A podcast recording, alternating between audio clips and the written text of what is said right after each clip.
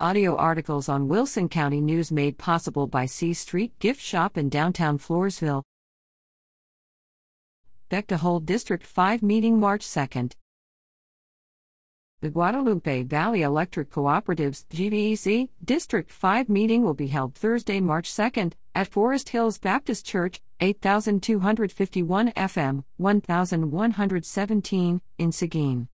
Members are invited to nominate individuals as director candidates to represent District 5 on the Utilities Board of Directors, as well as share in topics of interest to GVEC members on cooperative related matters. Refreshments will be served and door prizes awarded. Registration is at 6 p.m. and the business meeting will begin at 6:30 p.m. For more information, call 800 223 4832.